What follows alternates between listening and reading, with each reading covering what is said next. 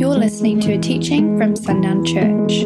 We hope you encounter God through our podcast and experience freedom in your life.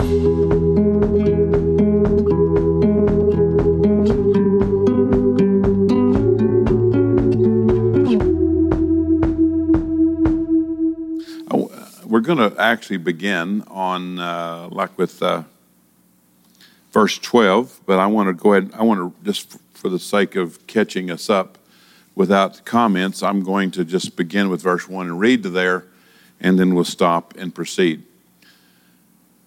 James, a servant of God and of the Lord Jesus Christ, to the twelve tribes which are scattered abroad, greeting. My brethren, count it all joy when you fall into divers temptations, knowing this, that the trying of your faith works patience. But let patience have her perfect work, that you may be perfect and entire, wanting nothing. If any of you lack wisdom, let him ask of God, that giveth to all men liberally, and upbraideth not, and it shall be given him. But let him ask in faith, nothing wavering. For he that wavers is like a wave of the sea driven with the wind and tossed. For let not that man think that he shall receive anything of the Lord. A double minded man is unstable in all his ways. Let the brother of low degree rejoice in that he is exalted, but the rich in that he is made low, because as the flower of the grass he shall pass away. For the sun is no sooner risen with a burning heat, but it withers the grass, and the flower thereof falls, and the grace of the fashion of it perishes. So also shall the rich man fade away in his ways. All right. So there's there's what we've covered so far, and we we then begin with verse 12. Blessed is the man that endures temptation, for when he is tried, he shall receive the crown of life which the Lord hath promised to him that loves him. So blessed is the man that endures temptation. We, we, it is the same word we hear in the Beatitudes, which says uh, basically the answer to that is that that man is happy. Happy is the man who endures temptation, and for when he is tried, he shall receive the crown of life. The, in, the endures temptation is, is the the same as in James 1 2, not falling into divers temptations or trials.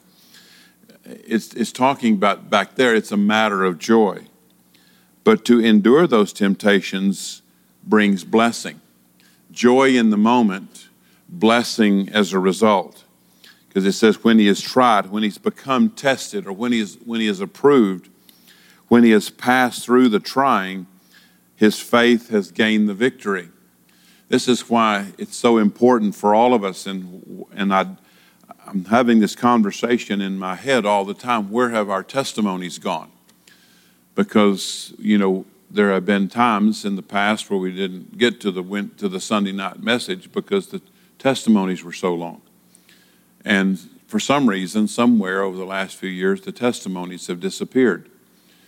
And the testimonies are, are there are many reasons for them, but, the, but one of the most significant is that we get to tell of a former day, a former story, a way that it was, or a person that I used to be. But by the hand of God and the power of God, this is now who I am. This is now what's going on. And we share those not only just for the exaltation of God, but as encouragement to others who are facing those same things. But the testimonies are rare anymore and I'm asking myself, asking God, where where have the testimonies gone? Because when we have passed through that trying, when we have passed through that situation, then now we can tell these stories on the side of victory. We're we're looking back, saying, "I am no longer because He has made me. I was, but now I am broken, but now whole." And so we were just absent of those stories. And, you know, as Jay did on Sunday morning, stopped and, to give that opportunity. Because he said, I knew I could, uh, by, the, by what God was showing me, that there were testimonies that were supposed to be shared in that moment and, and weren't. So, I'm, again, I'm, I'm asking the Holy Spirit to make that clear so that, that that day of those moments of encouragement can actually, can actually come very freely and very openly. The crown that's mentioned in this verse is the Stephanos crown, the one that was the laurel wreath that was given in competition, the one that we will lay at, at Jesus' feet someday, recognizing that the crown that we received is actually what he did through us, not what we accomplished by ourselves. He's the one deserving of the crown. The crown of life, this is that the phrase of life is the highest and speaking of eternal life. And then to them that love him, uh, we, we've already read that love produces patience and, and victorious endurance. Love that flows from testing is fully certified and secured. I love that phrase. Love that flows from testing and the trials is fully certified. You're going to find that that love has a, has a depth to it, it has a strength in it, because if I tell you I love you and based on what you're going through, and I've already endured what you're going through, that love, that compassion has a, has a depth to it that otherwise the words might not have. As I shared with you when I was going through that depression, the people who could really help me, the people who could, I, who could really make a difference were those ones who could actually describe the depression in terms that I knew that they knew. I knew they had walked where I was walking, and to see them with lives normal. Rip Lassiter was one of those that was just the most helpful because, again, I think I've told you, I didn't, I was in another room. I just wasn't in a position to see anybody. And, uh, but he's, I could overhear him telling Jan the story about, about Julia leaving one morning for Tennessee. And this anxiety and panic and depression hit him, and all he could do was get back in bed. And uh, to hear him talk in very specific terms about what his emotions were, what was happening, this huge cycle of things he was going through, and to look at him, and here he is successful and working and in Austin back and forth and leading and doing all the kind of things he did, and to realize that he had this story after the same stuff I was going through gave great hope that, that my, because the feeling in the moment is that it's permanent. But somebody who can speak from a place of understanding where that love has been tried, that love comes across somewhat differently. Because you look in someone's eyes, and when, you, when they say, I, I understand, it matters to me, I love you, then you know that you can tell it because it's coming out of a, ta- of a place that's been tested and tried. Verse 13 Let no man say when he is tempted, I am tempted of God. For God cannot be tempted with evil, neither tempted he any man. But every man is tempted when he is drawn away of his own lust and enticed. We have to know with an absolute certainty that this word tempted is not the same word tempted in the previous verses. If we don't understand that, if we don't recognize we're talking about different Greek words, the, the previous words for tempted, the one that means to try, the, the trying of something, is, I will never say this right, but it's diakonos. And so that's, that has been used up to this point, even in the verses right before it. Now, when, now what, what James is telling us, he says, Let no man say when he is tempted. This temptation is a temptation that comes from sin. The other, trying, can originate in God. This dangling sin in front of you to see if you'll go there will never be God. So it's a different tempted. And if we don't understand that, again, we're going to be somewhat confused because it says, I'm, I'm, I'm tempted of God. We said, let no man say that. Well, we've just got through discussing being tempted and the, the, the victory through that temptation. So this is truly a profound two verse section of two verses that can confuse us. Again, if we don't understand what's passed before it. James has been with remarkable evidence and with remarkable testimony, uh, he has witnessed the working and the functioning reality of the Holy Spirit. So, just we have to kind of keep this in context that James is writing early after the crucifixion, but he's also writing early after Pentecost. He has watched, I'm sure he heard the stories of, of Peter and John in the, in the days after Pentecost going into the temple, where there's someone begging for money. And that this guy, after, after Peter says, you know, gold and silver have I none, but that which I have, I give you freely, rise up and walk. And the guy gets up. He feels strength in his legs, and he gets up and he goes into the temple praising God. I'm sure James has heard that if James wasn't present in some of these moments. He's witnessed this supernatural reality of God. So, we, so he has a background of the functioning of the Holy Spirit that we have to acknowledge. He's not, he's not writing from a place of a lack, he's writing from the abundance of what he's already seen. So it's also, again, it's also important to, to know again that the, the word tempted is not the same word used earlier for the trying of faith. This tempted is a solicitation to evil.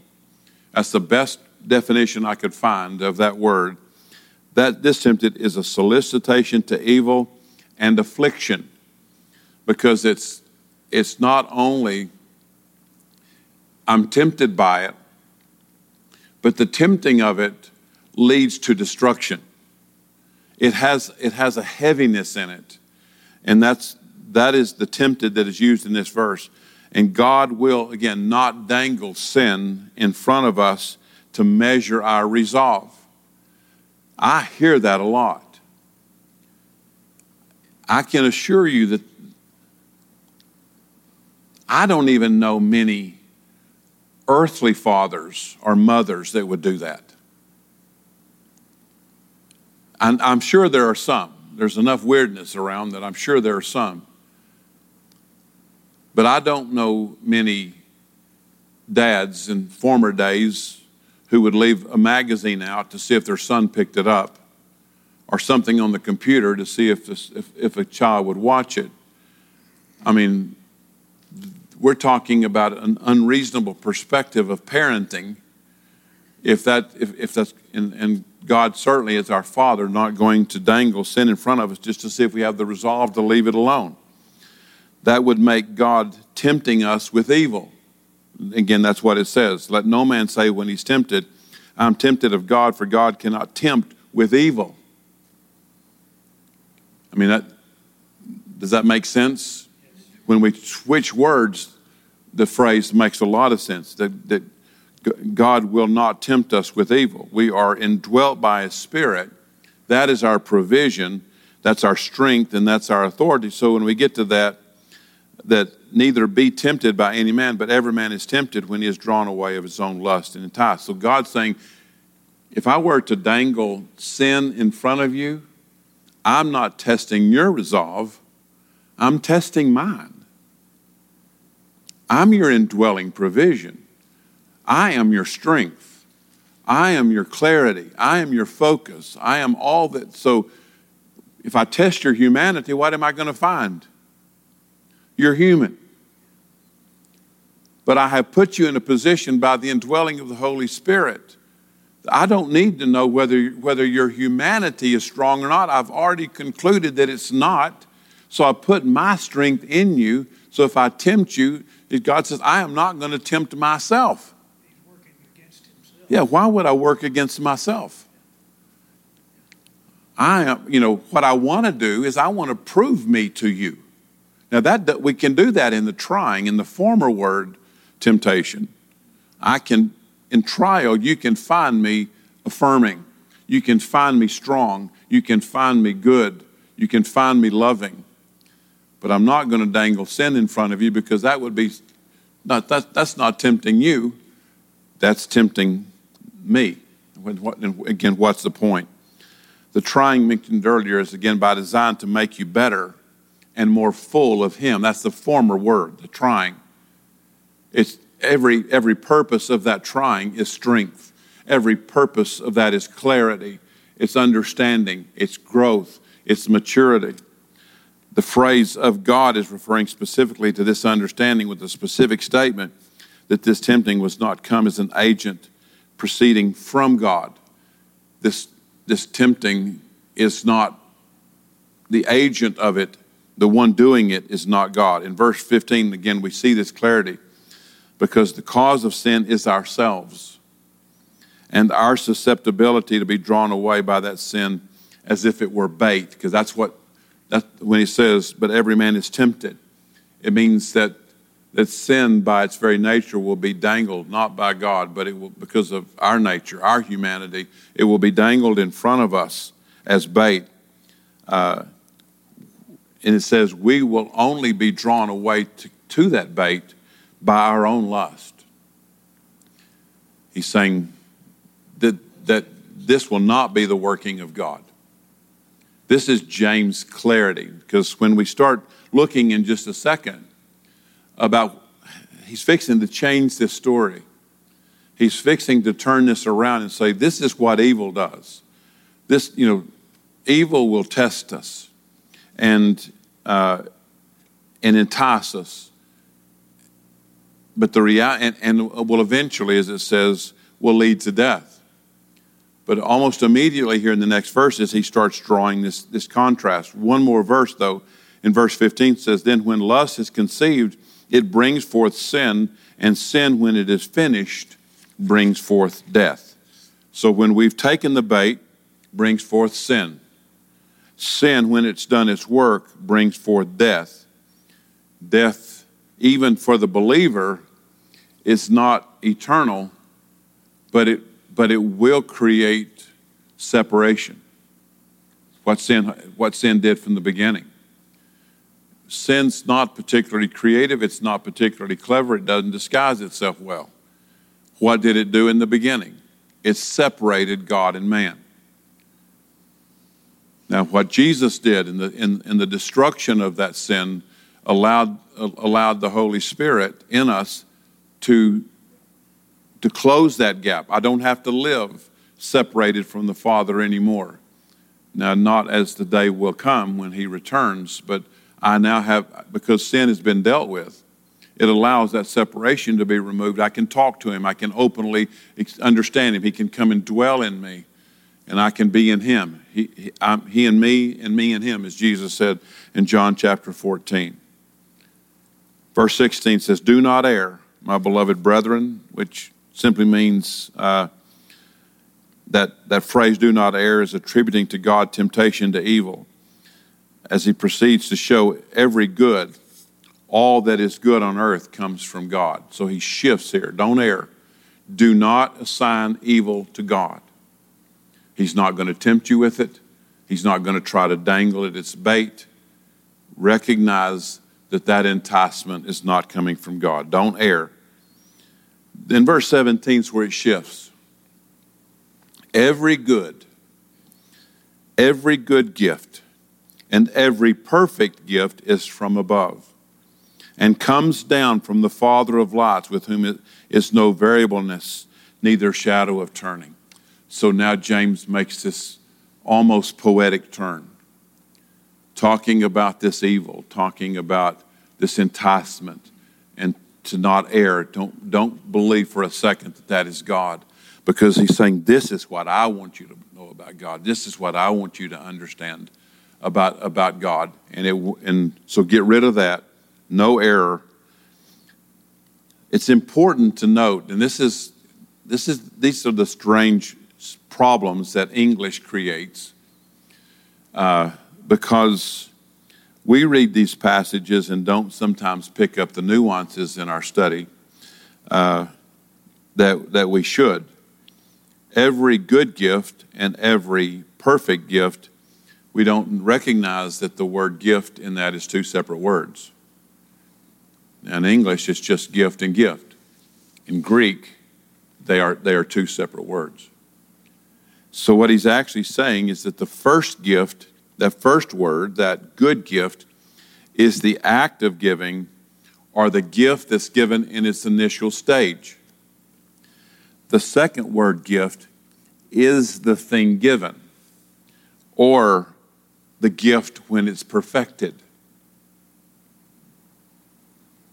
So, love given, the, that is an example of the first word, love given, is the act of giving. So, for someone giving love, God giving us love, or the gift in its initial stage. So we know that God loves us. It was given to us as a gift. But what do we also know from the scripture that this looks like when it's perfected? What's the scripture say? What does perfect love do? It casts out fear. See, that's it. That's love doing its purpose. So, love in its initial stage is something that we know that we have, but when it's perfected, it begins to function. It begins, it really can begin to cast out fear because that was the promise made.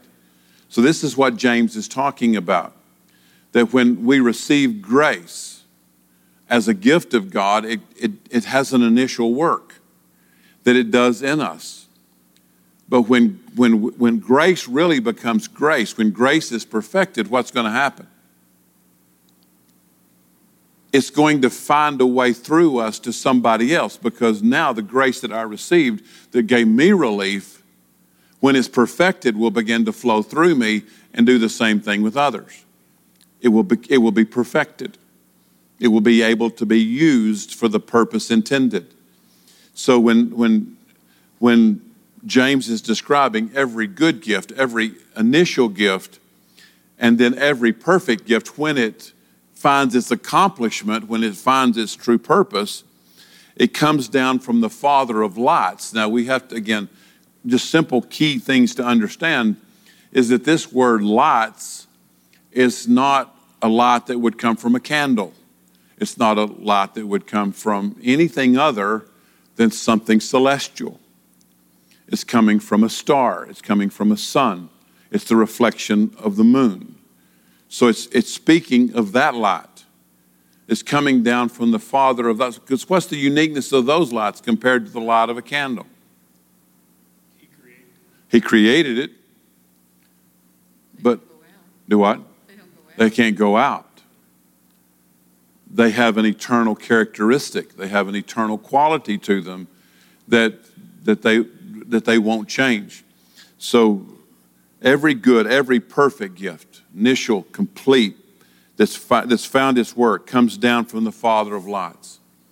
I, there's just so many things in that that you, you can just pause and hang there a minute because it helps us recognize that every gift that He gives us is designed to have its perfect function. That every gift extends. Every, every gift that I receive, as great as it is, has a purpose in it to be something more than just what it can be to me. It, it's the concept and the thought that we've talked about several times that the blessings He gives me were designed to flow through me to bless somebody else. That's the blessing finding its perfect work. That's why, again, testimonies need to be shared because testimonies, the, the blessings that we receive in a testimony, what's one way that that, that that blessing of ours begins to be extended? We tell it and we live it. We don't just share it from our mouth, we share it from the, from the very lives. So it, we, the author of it's the Father of lights, with whom there is no variableness, neither shadow of turning. See, that's not hard to comprehend when you understand we're talking about celestial light. Because if the earth weren't turning, that side that faces the sun would never know anything but sun. But what does the turning do? Yeah, it, cre- it creates, yeah, it, it creates that sharing, but it also creates that very natural eclipse. We get on the backside of it. And he's saying, with this Father of lights, that doesn't exist. There, there is no shadow of turning.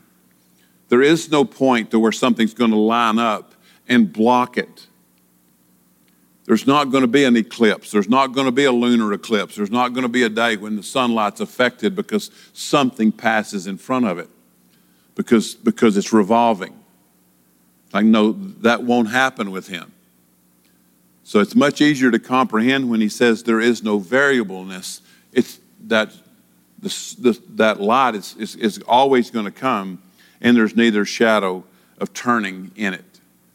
There is no, there is no eclipse.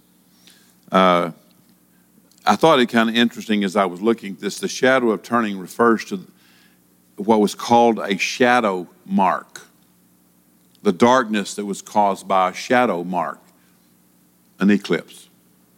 That's basically what it was talking about. Verse 18 Of his own will begat he us with the word of truth, that we should be a kind of first fruits of his creatures. Well, one of the first things that should hit us in that phrase, it says, of his own will. We've been studying this on Sunday morning in 2 Corinthians chapter 4 that he was the one who let that light shine out of darkness. It was his choice, it was his prerogative, it was his action, it was his will by which this occurred. Of his own will begat he us with the word of truth that we should be a kind of first fruits of his creatures. The believer's regeneration is the highest example of nothing but good proceeding from God. You and I, today, sitting here, are alive not only initially by our birth, we are alive eternally because of our rebirth. Every bit of that flowed from Him. We we try to interject ourselves in it at times. We try to almost, probably fully unintentionally elevate our part in that because there was true choice. It really was an option. But if we step back and realize what God did to bring us that option, what God did to bring us this gift that we could actually receive, then we recognize that that this regeneration in which I, I now get to live. Because it, it is amazing that we live lives now and we will never die. That that is, that is who we are. And that ought to bring us some level of just amazement, assurance, just joy at the fact that I know that my body will, unless he comes before that day, my body will, but that's even only temporary because the, death, is, death has been defeated. Regen- life, that this regenerated life, is, is it's even beyond the fact that, that not only did Jesus come as the gift to bring me salvation, but because he was resurrected, because death could not hold him, then he could, by his life, bring life to me. I now live a regenerate, resurrected life because of what he did. And again, of his own will, of his own good pleasure, which shows that God's essential nature to do good and not evil, as we saw back there. It won't, it won't be God that does that. It's not induced by some external cause. That this says within himself, this is what he chose to do. He be, begat he us spiritually a once for all accomplished act according to 1 Peter chapter 1 verse 3. In contrast, as I said earlier, to lust when, when it is conceived brings forth sin and sin death. He's saying life follows naturally in connection with light. So he's, he's saying that happened here, led to death. This light leads to life. Verse 19. No, sorry, a kind of first fruit. Let me mention that quickly. So Christ is in the respect to the resurrection. He is absolutely the evidence of first fruit. We get to see that in 1 Corinthians chapter 15. But in terms of in re, of regeneration, then it says we become a kind of first fruits uh, in terms of regeneration. We, we are the, the first regenerated creatures. We're the first to have life, even though we would we recognize that we will eventually die. Jesus wouldn't. He was he was completely resurrected, the first fruits of resurrection. but we will, we, we receive the, the first fruits of regeneration. And, and with it, we get the ultimate pledge of regeneration of, of all of creation, according to Romans chapter 8 and, we, and what we read there. So we are the first fruits, you and I today. We are the first fruits. Again, what's the point? Why even mention first fruit? Well, it was in the Old Testament. It was ultimately uh, important in, in all Old Testament things because they had that first glean, they had that first go out and gathering of the first fruits, and that's what was offered to God. We have we, we understand, I hope we do, that we are giving God that which we have been given. We are that offering of first fruits. We're recognizing that we have a regenerate life and that what should be what should happen now that we are living a life that's eternal. We're living a life that's been given to us by Him that we could not have accomplished on our own. Our life would have ended in death, and that would, and, and we know that where that story goes. But we are the we have received a gift of regenerate life. We have been regenerated. If we are a kind of first fruits, what does what does it tell us? We should immediately do with that gift we give it back to God. It, this is not ours. This is not my life anymore. How do I know that? What's the scripture? We've been bought. Been bought with a price. We are not, we are not our own. We have been bought with a price. So that allows me to understand this is why I, I simply offer back to him this evidence of first fruit. Verse 19 Wherefore, my beloved brethren, let every man be swift to hear, slow to speak, slow to wrath, for the wrath of man works not the righteousness of God. Wherefore, we got to get that down just very quickly.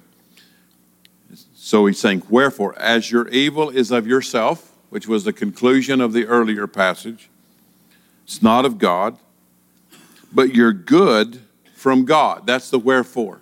He's covered that just right, front, right before this. Wherefore, as your evil is of yourself, but your good is from God. However, the oldest manuscripts and versions of this read this. It says, You know it. We find this in other places in the scripture. He's saying, You, not, not just wherefore, you know it, my beloved brethren. You know that, that every good gift comes from God. You know that the evil is your own. But consequently, let every man then be swift to hear. That is, actively receiving the word of truth. Let every man be swift to hear, slow to speak, and slow to wrath.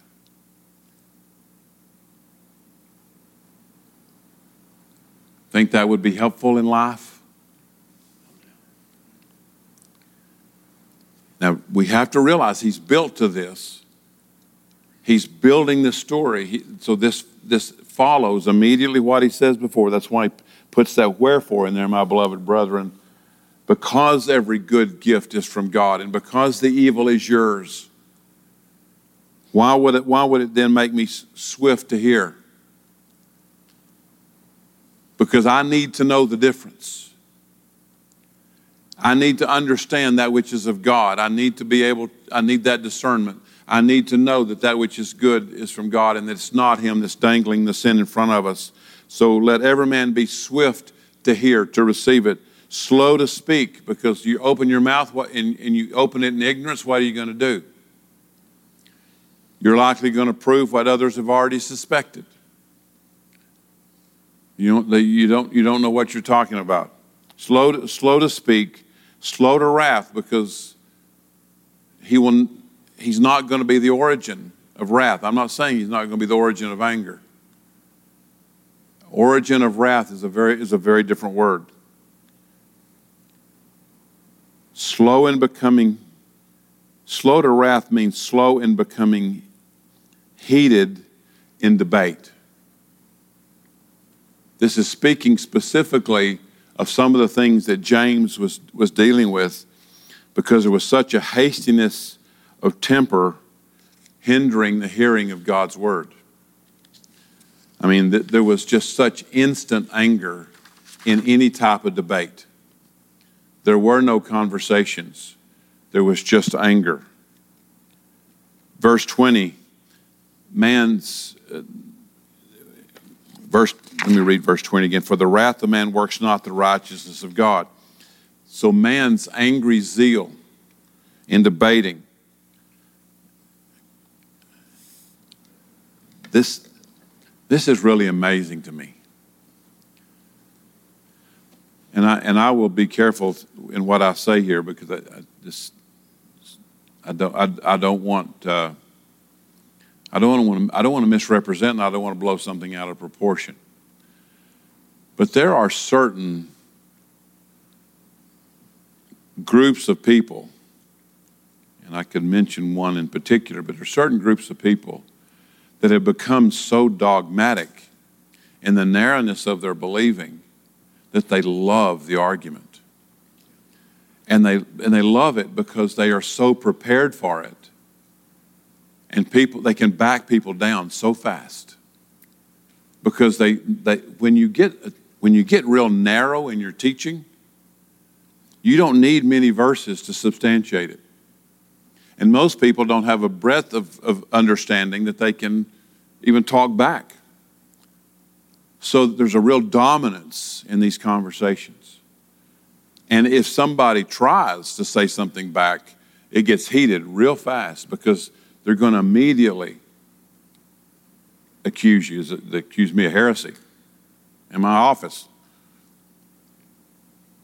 Because the topic that's like I was, I'd bring up scripture and they, would just they would just dismiss it, just dismiss it. Wouldn't listen, they just dismissed it. And I had to find myself on this side of the desk just constantly calming myself down. Just like, nope, nope, nope, don't go there. They're not listening. They're not going to listen. Just don't go there. It's amazing how they, how they love this moment of debate. And this is specifically what, what James is talking about. Because there's a, there was a reality then, there's a, re, a reality now that you get in a debate for, with someone that uh, very difficult for the honor of God and His righteousness to be seen. Uh, it's far from working that which is really righteous in God's sight when those uh, when those that great debating and this the arguments start. Uh, John three eighteen says, "Righteousness is sown in peace, not in wrath." Verse twenty one, and I'll end there. Wherefore lay apart all filthiness and superfluity that's, that's just not a word you can just roll off your tongue easily. Somebody want to try it? Superfluity, is that it? It's, it's, it's like the accent ought to go somewhere else, but of naughtiness and receive with meekness the engrafted word, which is able to save your souls. So we start with the words lay apart once for all. That's what that means. Once and for all in Greek as you would take off a filthy garment, that that filthiness is, clean, is cleansed away by the hearing of the word. And don't put the dirty garment back on. It's amazing. And, and I think all of us live in this amazement. How, not viewing others, viewing myself, how I can hear truth that absolutely I can understand and accept. And I find myself later putting back on the dirty garment, picking up the struggle again and putting, putting it back on. And, and James is encouraging once and for all, set apart that, that filthiness. Uh, it means excess. Mm-hmm. It that the, the phrase means excess, which drives toward malice. So it's not just the, that of, of naughtiness, we have a, we have a picture of naughtiness. It's that, that whole phrase means don't, you know, wherefore lay apart all filthiness and all excess that leads to malice, leads to aggression. Yes, sir.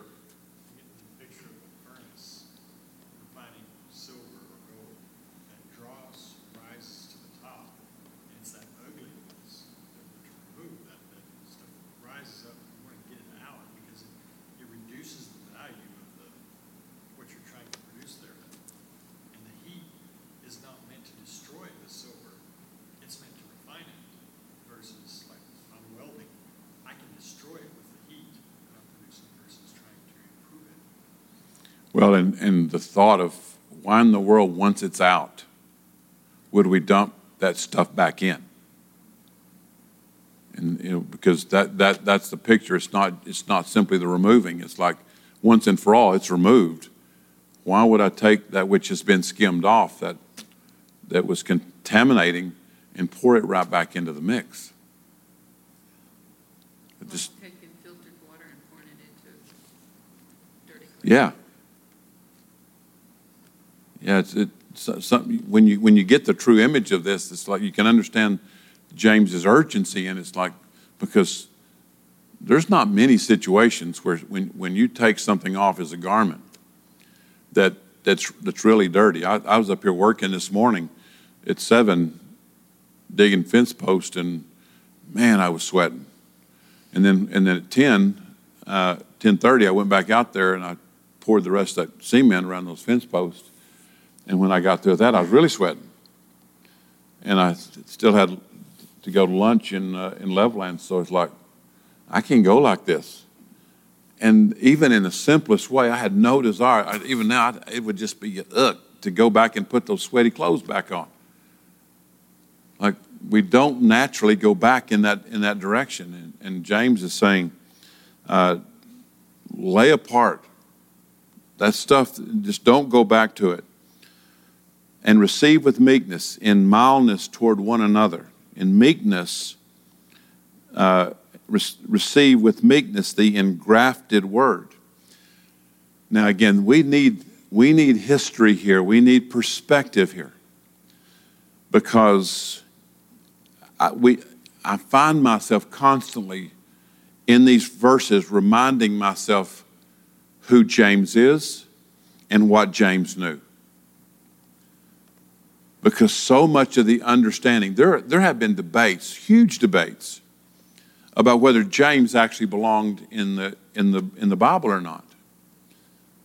Because of these words, you know, be doers of the word, not hearers only. It's like, no, he's taken that, he's taken us away from the salvation that we know. He's adding something in there that we just totally disagree with. If you understand James's perspective of the Holy Spirit, you won't get confused in those phrases. Because he's not, he's not talking about our work. We have to get, we have to get in, in James's perspective. You know, we've, we've heard for years that there's three, there's, there's three rules to Bible interpretation, and you have to apply all three of them. The first of those, if y'all remember, what is it? It's context. What's the second of those rules? It's context. And the third, unlike the others, is context. We have to understand a bit about James because he's not when he says when he says uh, and receive with meekness the engrafted word. If I'm not understanding I could really misunderstand what he meant by the engrafted word. Because how do I get that engrafted word? Who, you know, how does it become engrafted? Holy Spirit. But I could misunderstand and believe that that's by study. I could believe that that engrafted word is knowledge that I obtain, and I get smarter and smarter and more qualified by the education and the pedigree that I carry, but I don't have the Spirit of God. Revelation. Yeah, we don't have the revelation that, that makes us distinct as, as the body of Christ, receiving the spirit of ris- wisdom and revelation. So, engrafted word, it's the gospel word whose, whose proper attribute is to be engrafted by the Holy Spirit so as to be fully incorporated into the believer. Because engrafted says what about this about the word? If I'm going to graft something, what's my expectation? That, yeah, that it will take on life and bear the fruit of, of, of, of what it was intended. We know that we're grafted in. And whose fruit are we producing? His. Yeah, I'm, you know, the fact that he engrafted a word in me is that that truth that I've received will now begin to produce fruit. And again, we need to understand this because there's not only assurance given in this, there's promise given in this that if when we speak truth that we've received of God, what will it do? It will do what it says, which is able to save your souls. What's, what's also capable then, if I speak the truth that He gives me to others, what should my expectation be? That that truth, in its initial form, as the gift that I've been given, will release some things in me. But what happens when truth finds its perfect work? What happens when truth is perfected? This second gift that we're talking about, this perfect gift, what will truth do? It will begin to have the same effect on others that it had in me even to the salvation of their souls. If it had the power to bring, by that truth that I received, had the power to bring me to an understanding of salvation, now then, me speaking those words that God gives me to speak can bring somebody else to that same salvation. It's not my words, it's His. It's not my power, it's His. It's not my authority, it's His. It's all in the, His glory, it's all in His name, as we read very often.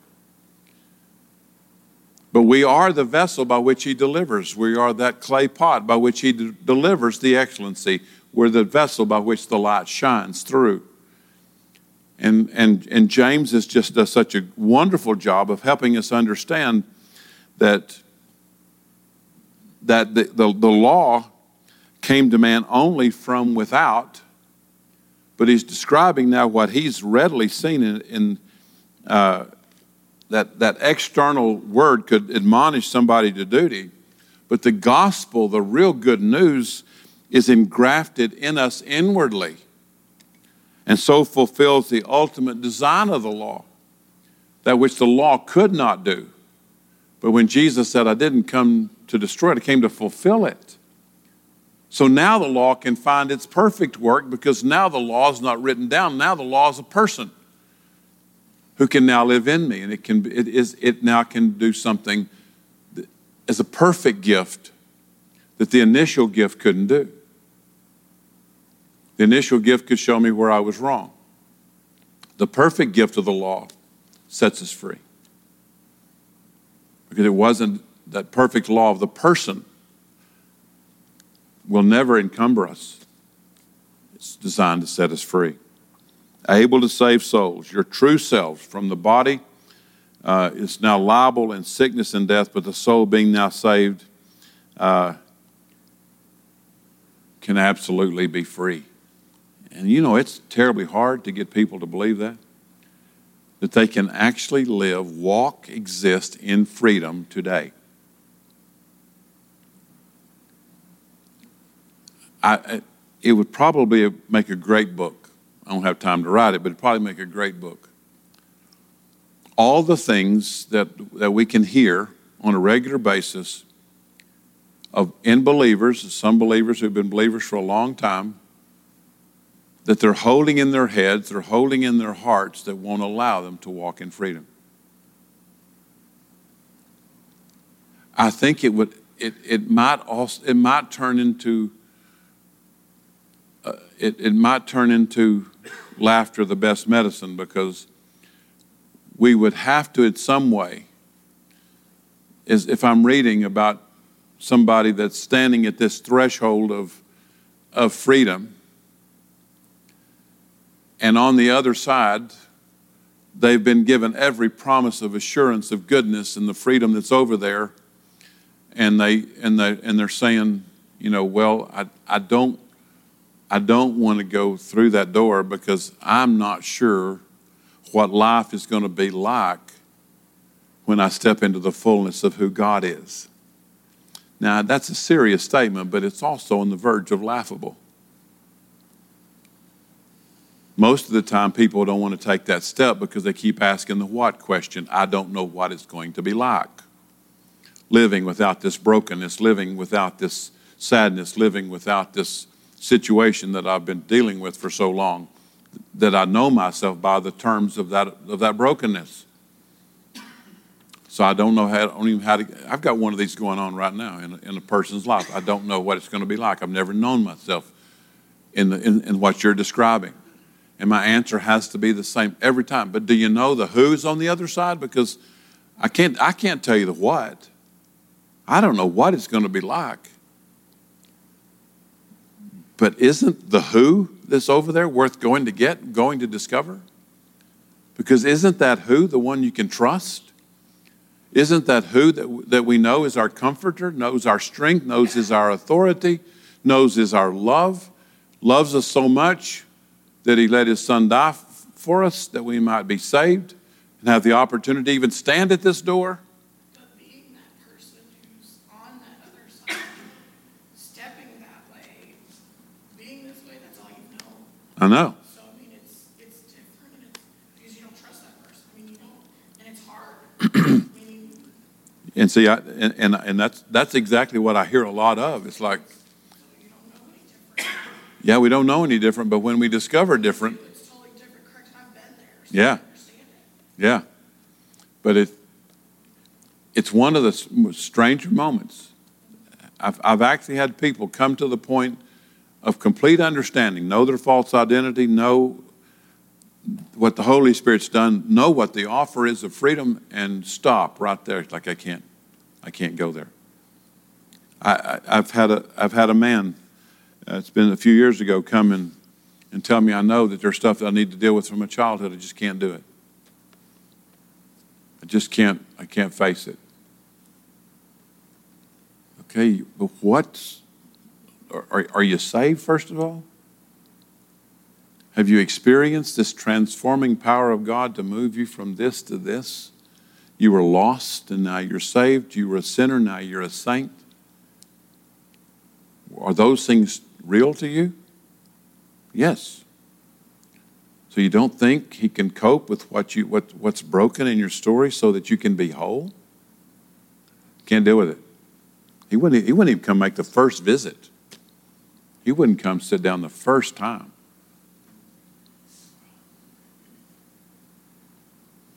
And I don't think I, I I know we're not shocked by it because we see we see the responses to God in so many ways and but uh, and I'm like I'm I'm like you, Jamie. I've, I've been on that other side. You know, so much of what I teach and preach about religion is like I have to just, uh, you know, I have to recognize I'm I'm preaching about me. I'm preaching about where I live for for the majority of my life. I'm grateful for the freedom that I that I can walk in today. But for so many years, I was preaching and teaching that which I had to get past to get to get here as well. Yeah. Yeah, you're right. We make that statement around here pretty often. We confess the love of God that we do not trust. Yeah. And one, you know, and you're, you're right, Jesse, and that comes from a lot of places. The not, Goodness, anything. I mean, I was telling someone my testimony there, and they're like, "Really? You've done that in your past? You've been there?" And I'm like, "You don't look like that person." And I'm like, "Well, there's reason." Mm-hmm. You know, they don't get it.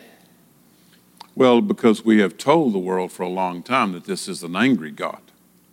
This is a vengeful God. That you don't get out of line with this God because he's got power to get you. And we have portrayed that God. Uh, not, I don't hear it quite as much anymore. I don't travel in that circle to hear it, but man, there was a lot of power in making feel, maybe making people feel afraid, you know, and making them feel guilty, because you can really move them move them emotionally if you can hit them hit them with with that that kind of those kind of words. But when you uh, years ago, there was a, a pastor. Uh, his name was Brother Bass. He was the pastor at uh, Friendship Baptist Church near Lamesa, where Jan's mom and where Jan went. So we were there on a Sunday morning years and years ago, and he said a phrase that when I was sharing at their 80th uh, anniversary just a few months ago, I, I told him, I said, I was standing, Brother Bass was standing here when he, when he made this statement. I said, that's how profound it was. Doesn't seem so much now, but it was then. He said, if the love of God won't compel them to come, there's nothing else that will compel them. Now, that's a simple statement. But every other effort, every other push, every other means or motive of guilt or fear or anything else will not ever compel them. The love of God has to do it. And man, it stuck with me.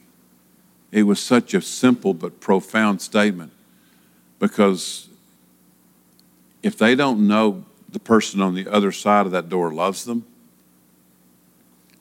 if they don't understand that compelling love, they will likely not go through that door.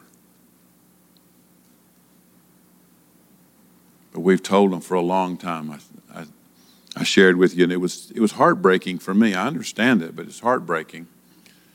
To, we were in Portland, Oregon many years ago, and uh, it was gay marriage was there was so much conversation about it, and, but in, in Portland, there was this very brief opening where, where it was legalized.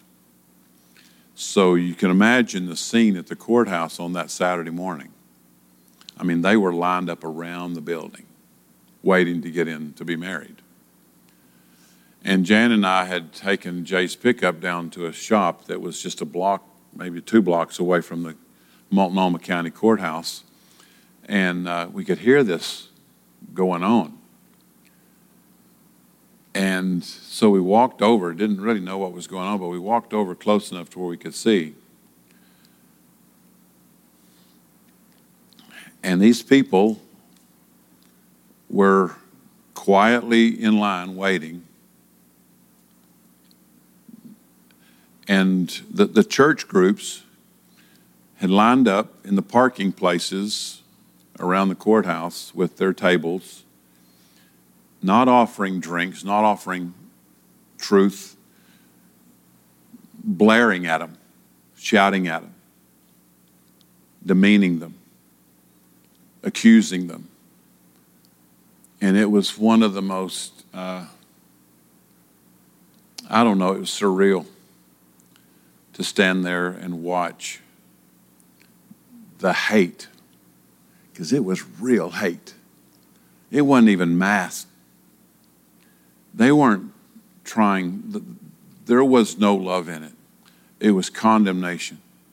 It was harsh. It was hurtful.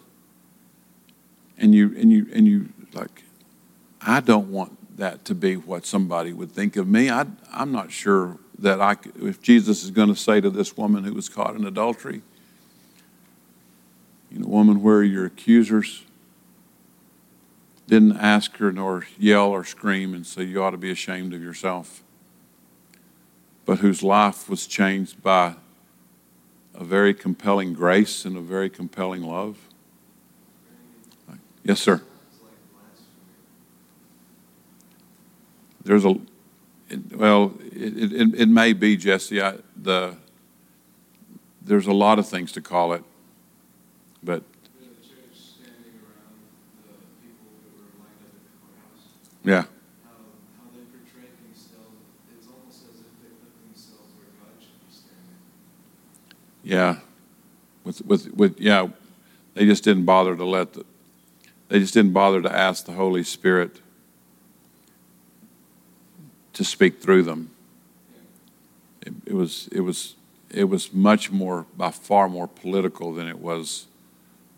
spiritual.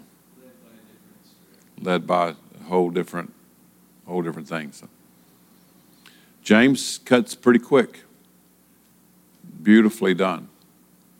I love the poetry in James. James, there's a, as straightforward as he is, there's a bit of a romantic in the, in the, in the way that the Holy Spirit told that, delivered that message through him. You know, to, to me, it's just uh, quite exquisitely done.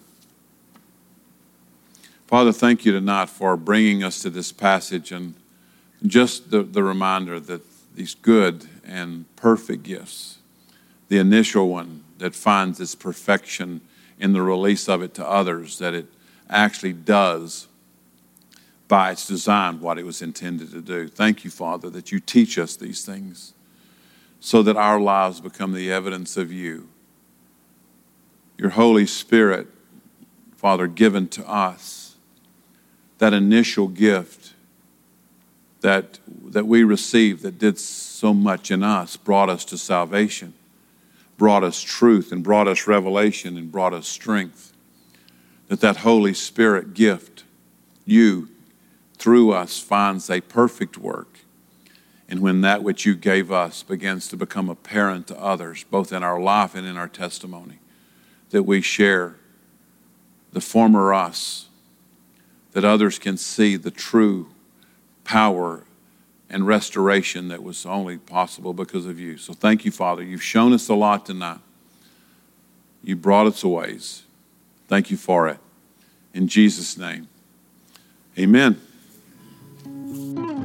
Thanks for listening to this message. For more resources, visit sundownchurch.com.